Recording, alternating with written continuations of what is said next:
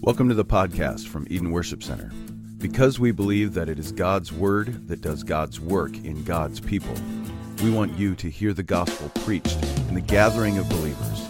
We want you to read it for yourself and to join us as we think together and talk together about the sermon from this past week and what's going on in our world. You can join the conversation by sending in your comments and questions to edenwc at hotmail.com. May God cause His word to come alive in your heart today.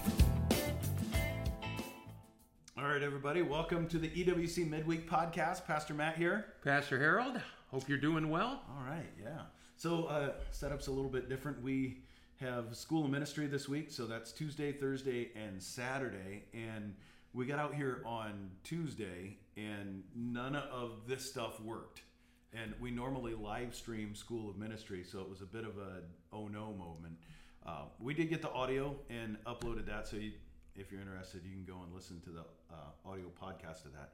Um, but once Josiah did all the hard work to get the video stuff, I wasn't going to mess with it and uh, It's get the, myself in trouble. it's the joys of technology is, is. what we're talking about. Technology is great when it works, and when it doesn't, then let's just go back to horse and buggies. I don't know about that. maybe, maybe not horse and buggies. Yeah. uh, so uh, this past week uh, on Sunday, Dad was preaching and um, talking in Philippians one. Uh, we're just recently into this Philippians series, and uh, I've tried to really kind of bump up the amount of preaching that you're doing in there specifically. Uh, just because I know you spent all that time writing a book on it and doing all sort of that back study, and I know it's uh, probably your favorite book in the New Testament. uh, I would say, yeah, it, it definitely is. Such a, a book of filled with joy and rejoicing, and uh, you know the. I was going to say the tenderest letter Paul wrote, but you clearly see there is there is a close knit fellowship between Sure. Paul and, and the Philippian believers. Yeah. So Yeah. yeah, love that book. And the the interesting thing to me in Paul's letter to the Philippians, the word sin is never mentioned. Hmm. Unlike the Galatians, where he says, "You foolish Galatians, who has bewitched you? You're out of your mind." Yeah. that's the Gingrich. So why why is sin not mentioned in it? And I, I think this gets to helping people understand uh, the nature of pastoral epistles, why they were written, to whom they were written. Well, Was it because Philippians didn't have sin? No, no. Um, and he was, first of all, he's thanking them for their continued support. And, and he says in chapter 4, you sent once and then again. So there's been multiple times when they sent financial needs. Because here's Paul in prison in Rome. And prisons in those days weren't like prisons today. Uh, you had to provide for yourself, which just seems strange to us today. Uh, so there were ongoing financial needs. We also know that Paul was living in rented quarters. That's an interesting imprisonment scenario. Yep. Uh, so Paul is thanking the church there. He's also wanting to encourage them because they're concerned that he's been in prison so long, and he wants to just say, you know what, God's in control, God's working. Um, and he talks about uh, the gospel going through the whole Praetorian Guard, which would have been about 9,000 soldiers hearing the message. Um, but he also wants to encourage them because one of their own, a guy by the name of Epaphroditus, whom we assume brought the gifts and was there attending to Paul and, and serving in the ministry with him. He'd been sick, in fact, almost died, and so Paul wants to reassure the Philippians. And then there are some minor issues going on, and it's a great leadership principle. Here is Paul dealing with things quickly be, before they become a major problem. There are some contentions, there are some divisions, especially between two women, and he addresses those. Yeah. yeah. So it's not to say that the Philippians didn't have sin, uh, didn't have problems. No, they Uh, did. It's also not to say, as some um, liberal wings of Christianity would say today, that we shouldn't even talk about sin.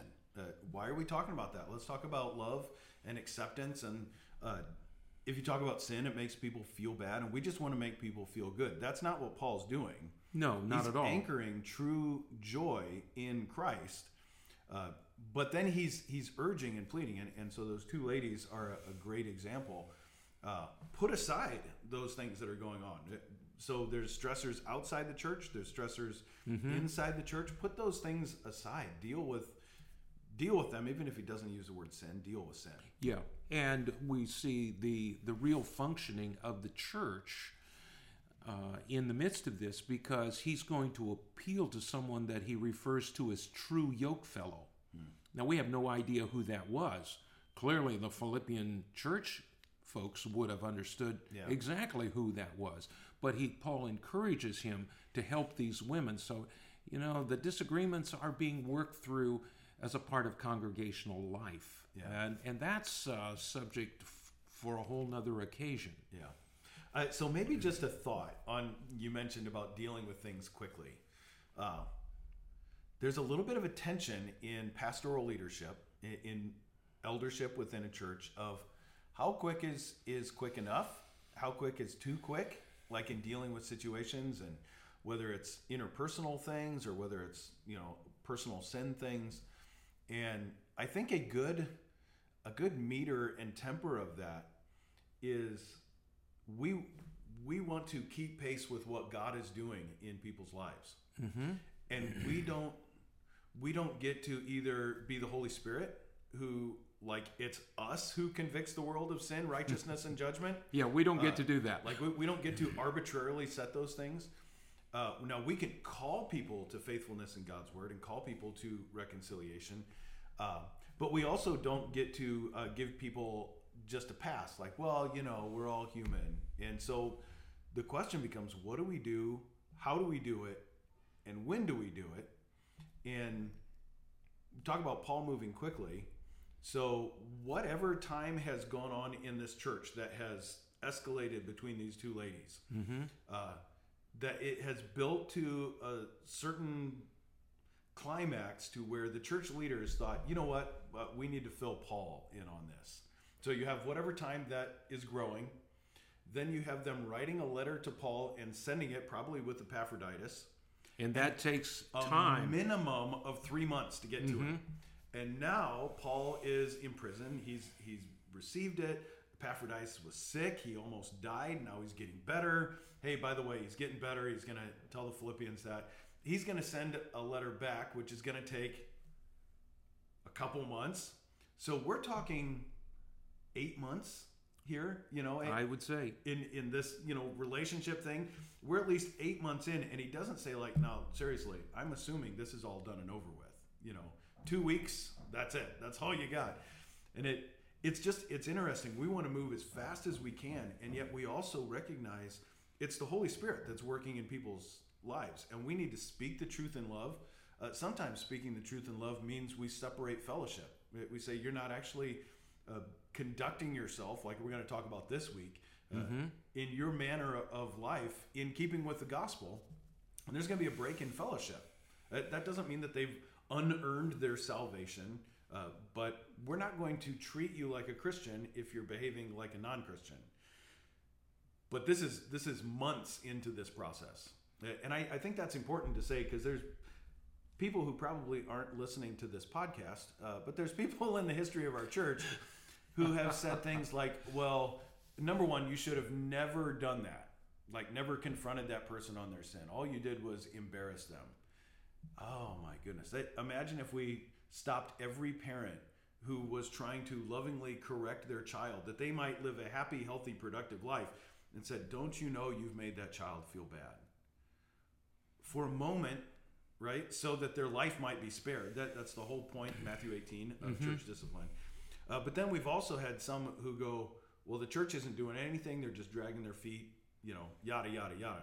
And the the reality is we we don't have perfect knowledge of what's happening No, that's true. And uh, you tend to be criticized from all sides. So it, it becomes a very difficult thing. What also comes to mind to me in this is first century Christians physically needed one another to survive. yeah uh, the sad reality with our society today. Um, you know, if I'm upset with you, I'll just go find another church. I, Right. I don't need you. Yep. Uh, so there was a dynamic in the first century church where they physically needed each other for survival.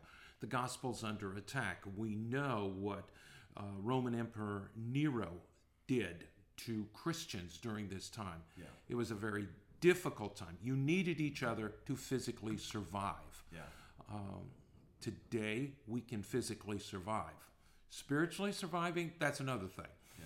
But that becomes a real dilemma uh, to know when to move. And boy, you just have to pray, and, and you just have to be sensitive, and and that's where building relationships is really critical in the local church Yeah.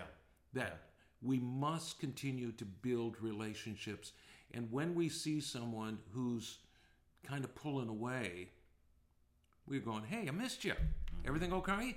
Yep. What's happening? And so it's out of these relationships.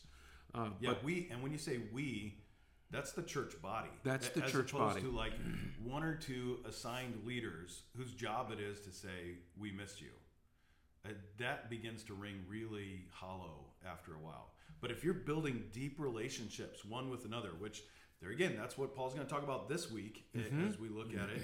Uh, of you should be standing together, like you, you're in this fight together for the faith.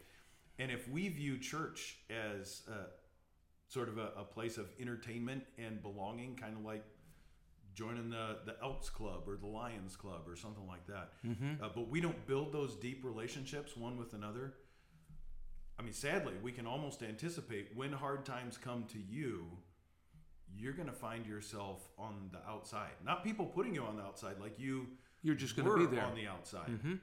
It, it's a two-way street. You know, I think about people who show up as the church is just service is just getting started, and then when it's over, and they're the first ones out the door, and they say, "Well, church doesn't care about me." Well, who did you build a relationship with? Who did you reach out to? Yeah. and you weren't here long enough for me to get to you. uh, I saw someone this week who uh, it was not one of those things. He, this individual was visiting, but I'm tied up with people, and I had a great opportunity. Then the other day, uh, when I saw him, to say, "Hey, I was so glad you were in church. I'm sorry I didn't get to you. Here's who I am." Yeah. Wait, and a great dyna- dynamic of our church in particular. Uh, I remember when we had the uh, ice cream social, Social. with all of the Amish neighbors, and they're like, at twelve thirty, you're all still there. Uh, sometimes at 1.30, you're still there. Like, what? Do you guys have a, a lunch every week? We're like, no, it, it's just people are entrusting themselves one to another. It's fellowship one Yeah. with another. And sometimes I got to stand at the back and flick the lights on and off to get us to get out of there. Uh, and it's beautiful. I, I think that that is a beautiful uh, testimony to Christian fellowship, Christian gospel community.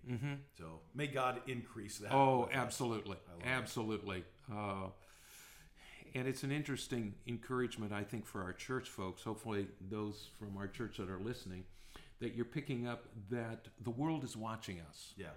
and they're watching how we relate with one another. We care about one another, Yeah. and um, Wait, and so that ties in really good with uh, Philippians 1 that you had as your passage this week. Uh, as Paul is going through his own issues, uh, he's in prison.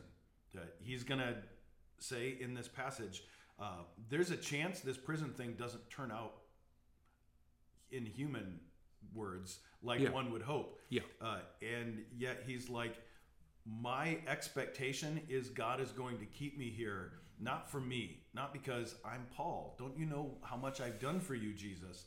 Uh, God is going to keep me here for you because you need me. Mm-hmm. Interesting. So, talk a little bit about the passage that you had and maybe some of the things that jumped out at you. Oh, there there is so much. I mean, you see Paul's humanity. There is a strain here, and and he's saying, you know, I'm caught in this dilemma. There's part of me wants to just say, Jesus, take me home. Yeah. because we know from other passages to be absent from the body is to be present with the Lord. There's no more persecution, there's no more opposition. And we know from like the book of Acts and his epistles, the greatest persecution was coming from religious people, well, legalists who hounded him around the world. Uh, so that here is this thing I just want to be with the Lord.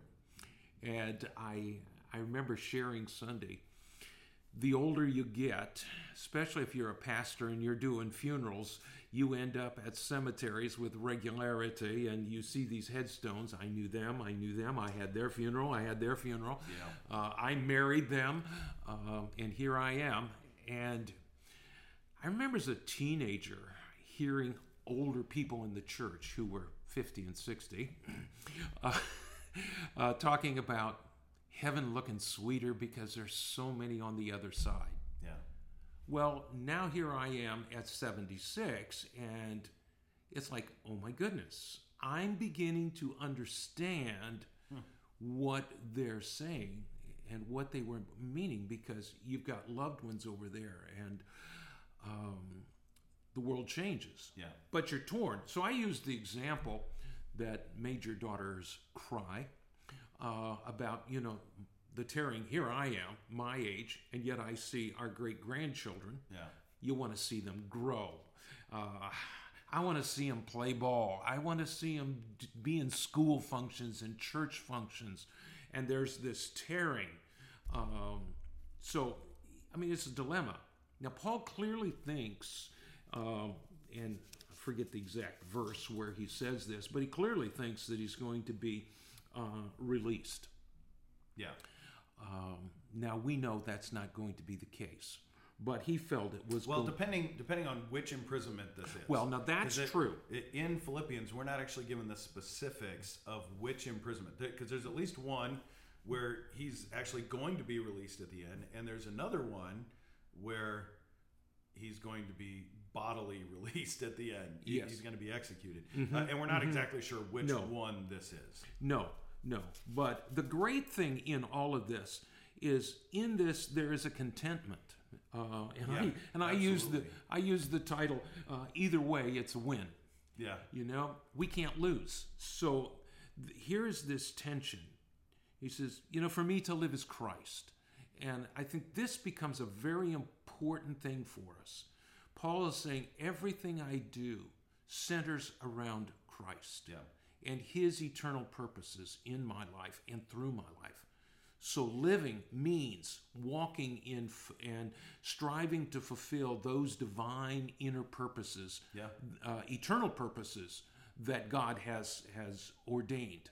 Um, and to die, it means going home, uh, and we see that in. Um, the fourth chapter of Second Timothy, Yeah. where where Paul says that you know I fought a good fight, I've kept the faith. Henceforth is laid up for me a crown of righteousness, not only but for me, but for those who love His appearings. Yeah. Uh, you know, to hear, "Well done, good and faithful servant." Uh, Paul says, "I know that's at the end of the road." right. Uh, what an amazing thing! This I didn't mention this Sunday, but I'm thinking of it now. To stand before was it Felix or Festus, and to say, "I was not disobedient to the heavenly call." I mean, what a what a declaration to make! Yeah. To be able to say, when you're on trial for your life, I met with God. God met with me, Right. uh, and I have done everything God told me to do. Yeah. Man, I wish I could say that. it makes me think of uh, what's coming later in Philippians in chapter 3. Um, let's see, where is it? No, it's not. It's not in Philippians. It's it's in Acts, uh, where he's he's sort of standing before the council. Come on, let me get the uh, the reference right here. Yeah, Acts 23, right at the end of the book of Acts, he says, uh, Looking intently at the council, Paul said, Brothers, I have lived my life before God in all good conscience up to this day.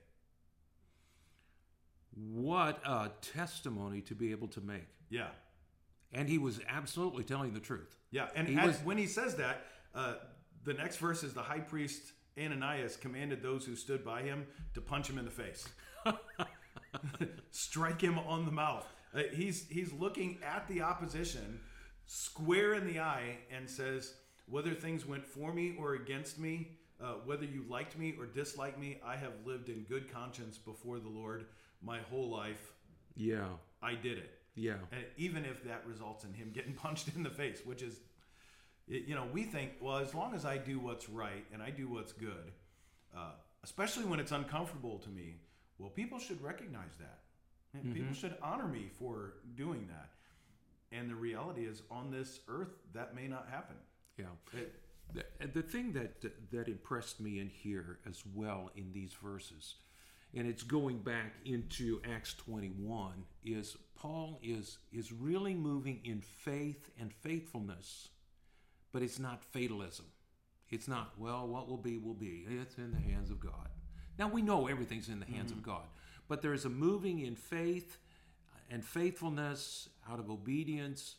And back in Acts 21, he's with what the leaders at, or they're at Caesarea, and uh, they're together. And this Agabus comes, who we see Agabus several times, who is recognized as a prophet in the New Testament church. Now, that terminology is, in that office, we don't see much of today, where we unless you're in certain parts of the world where everybody has to have a title reverend doctor apostle prophet so and so okay. I won't go into that because that but he's recognized as a prophet. He takes paul's belt Yeah. and ties him up and says this is what's going to happen. Wraps it around his his ankles and his wrists and say this is what's going to happen to the person who owns this belt and they're going to turn him over to evil people. I'm paraphrasing here. And the believers say to paul no no you can't go to jerusalem. He says why are you breaking my heart? Mm-hmm. You know what are you doing this is what God has told me to do, and whatever comes is going to come. Um, and, and I think of how all of this just kind of came together. You remember in 2 Corinthians 1, Paul writes and says, I want you to know uh, how pressed we were. And today we would say Yeah. depressed. Uh, Yeah. uh, that we feared even of life itself, but the Lord stood with us. He encouraged us. Um, what happened as they're out on the sea on the way to Rome? And the ship's captain is wanting to, they throw everything overboard, then they want to kill all the prisoners and the slaves. And the angel of uh, God speaks to Paul in the night, said, Everything, everybody's going to be all right. Yeah. Everybody's going to survive.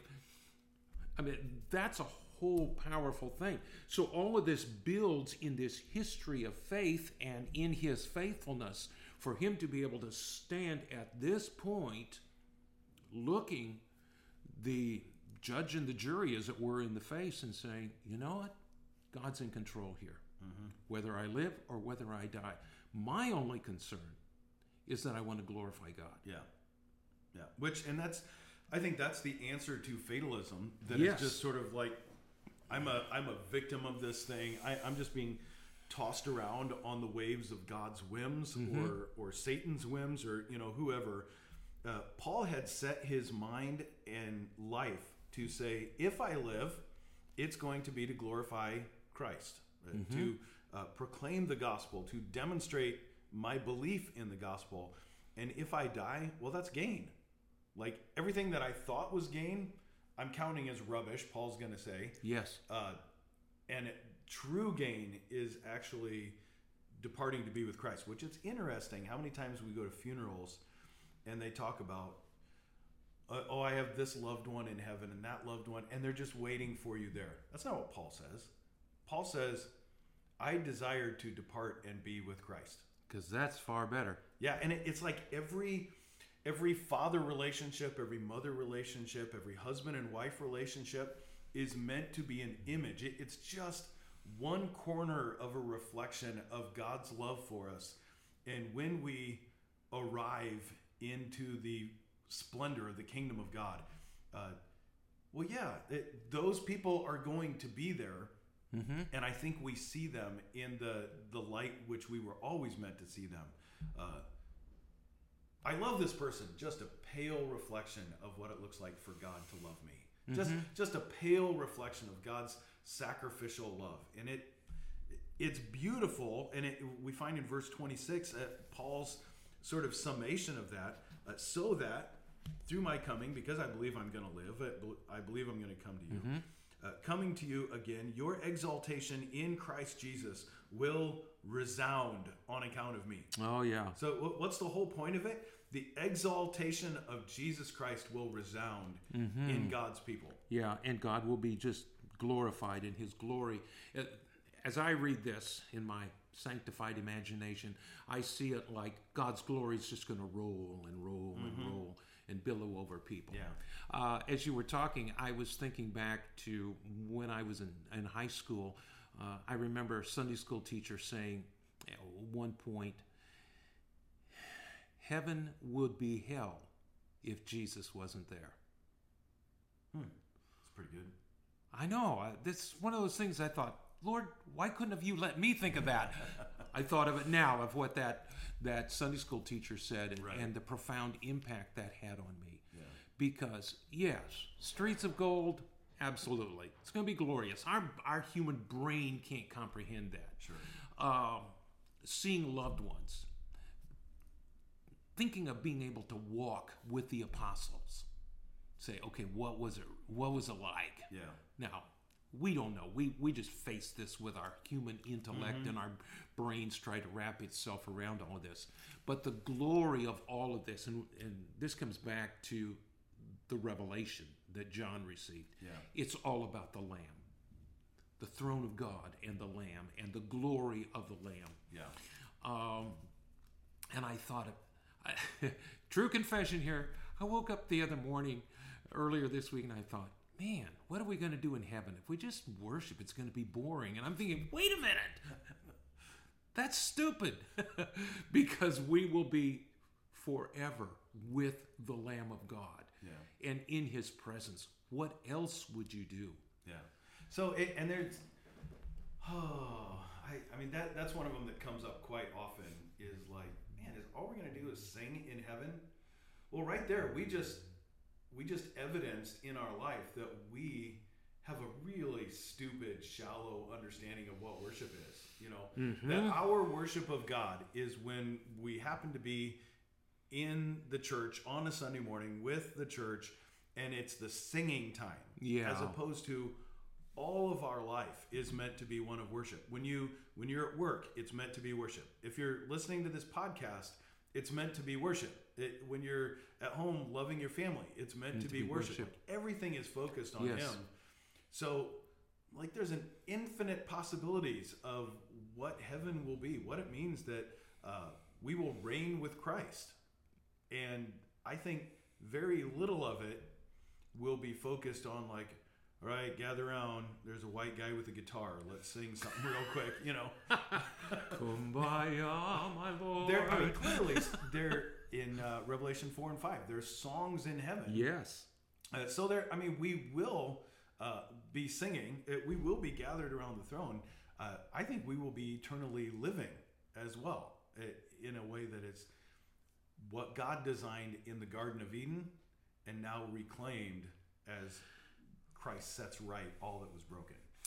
I, you know, I've always believed that, in spite of the fact that my brain tries to figure out all of this stuff, and I have this huge imagination, as you well know, um, when we're there, it will be, yeah, right, and wow, all of those things, so much more over and above. Um, but again, you know, coming back to these verses, I am impressed with Paul's heart, and to use a phrase that we talk a lot about here at the church, he wants to represent God well before a watching world. yeah At the end of the day, that's the only thing that matters. Is that God is represented well, whether it's by life or by death. yep yep Um, and I and I think back and help me with his name the uh, the pastor who a young guy, uh, well known, who had brain cancer. Chandler, Matt Chandler. Matt Chandler. You know, I think I forgot his name, but I didn't forget what he said. He said, "I want to suffer well." That wasn't fatalism, but a statement that even in my suffering, I want to glorify God and not have a, a pity party and say, "Woe is me!" But I want God to be glorified in and through everything that goes on in me, spiritually and physically. Yeah. Uh, and I see that coming through here uh, in Paul, and it's just it's a powerful, powerful thing. Yeah, great encouragement. I think it's a great encouragement when we are suffering, when we are in the midst of hurting, and and things haven't turned out the way that we would have hoped for. Yeah, Uh, to fix our our hope, to fix our eyes uh, on Jesus and not our circumstances, and that enables us to go. Uh, God, whether whether you fix this thing or not in my life, I'm going to live to honor and glorify you. yeah, and uh, you know, I was thinking as you were saying that uh, we need to settle these things now. Now, I, I told the story of the late Corrie ten Boom uh, because I think about this, and Corrie ten Boom, um, and the for those who don't know who she was, a Dutch lady. Her family hid Jews. Uh, they were sent to concentration camp, and Corrie is the only one that survived. Uh, her testimony was just absolutely amazing. Uh, her calls to forgive and to love the Nazis. Um, she, Dr. Billy Graham used her a lot, and she she was around, and it, it was uh, it, it was just amazing. But I remember uh, her telling the story of going to her father and saying, "I don't know if I have the faith to die for Jesus." And he used this great example, and he said, "When I send you into the city, when do I, when do I give you the money for the train?" And she said, "Well, just before I go." He said, "That's the way it is with God. Yeah, You don't need faith to die for Jesus in this moment." I'm thinking we need faith to live for Jesus in this moment. Yeah. But he said, You don't need faith to die for Jesus in this moment. And when that moment comes, he will give you the grace that you need. yeah, And I, I have thought a lot about that over the years. Um, what a powerful truth here. yeah, That we walk in the grace he gives us today to be faithful today.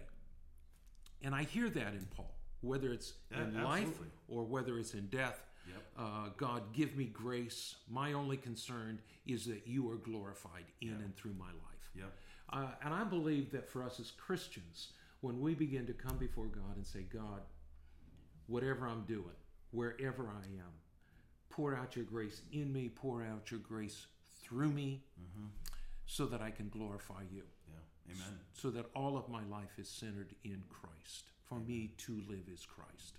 Yeah. Good. Awesome. All right. Well, thanks for coming in. We had a little bit of a uh, miscue yesterday. We were going to record the podcast, so thanks for coming in today. Oh, you're and welcome. Getting this done. And You know, there, there is a there is a key thing here, uh, and I use this as a kind of a fill in the blank, especially for kids on Sunday. That I said um, until we um, until we reckon ourselves as dead to self, we cannot be fully alive to Christ.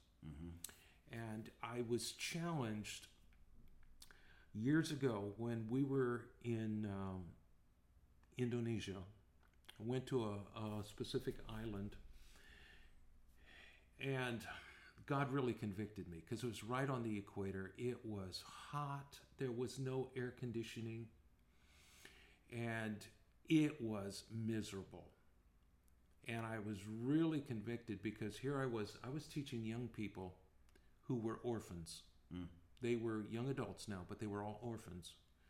And they were preparing three years of study, I believe it was, to go into villages that were hostile to the gospel, knowing that they would probably not come alive. And I was having a pity party over my creature comforts or the lack thereof. yeah, Uh, and I thought also of the ministries like Gospel for India, where these indigenous missionaries are going to hostile villages. And the amazing thing is, they go there and they take their own casket with them. And they're making a declaration to themselves, to the village I'm here, Yeah. and I'm here till I die. Yeah. And, you know, to be able to just come to that point and say, God, I want to die to self Right. uh, so that I can be fully alive to you. So whether by life or by death, I glorify you. The reality is, my flesh seems to find a way to become resurrected Yep. and rise up. And so I need to do this repeatedly where I just say, Lord Jesus, here I am. My life is yours. And surrender that. Yeah. Which is why Scripture commands us to daily take up our cross and follow Him. Yeah, absolutely. Yeah. Absolutely. And what a comfort to know that He has promised He will never leave us, He will never forsake us. Yeah. We are never alone, even if we feel like we are. Amen. Good. All right. Well, uh, thanks for checking out the midweek podcast this week. Uh, hopefully, you will join us this coming Lord's Day. Uh, we have Sunday school for all ages at 9 a.m., and then we'll worship together at 10 a.m. So, Lord willing, we will see you then. All right. God bless you and make you a blessing.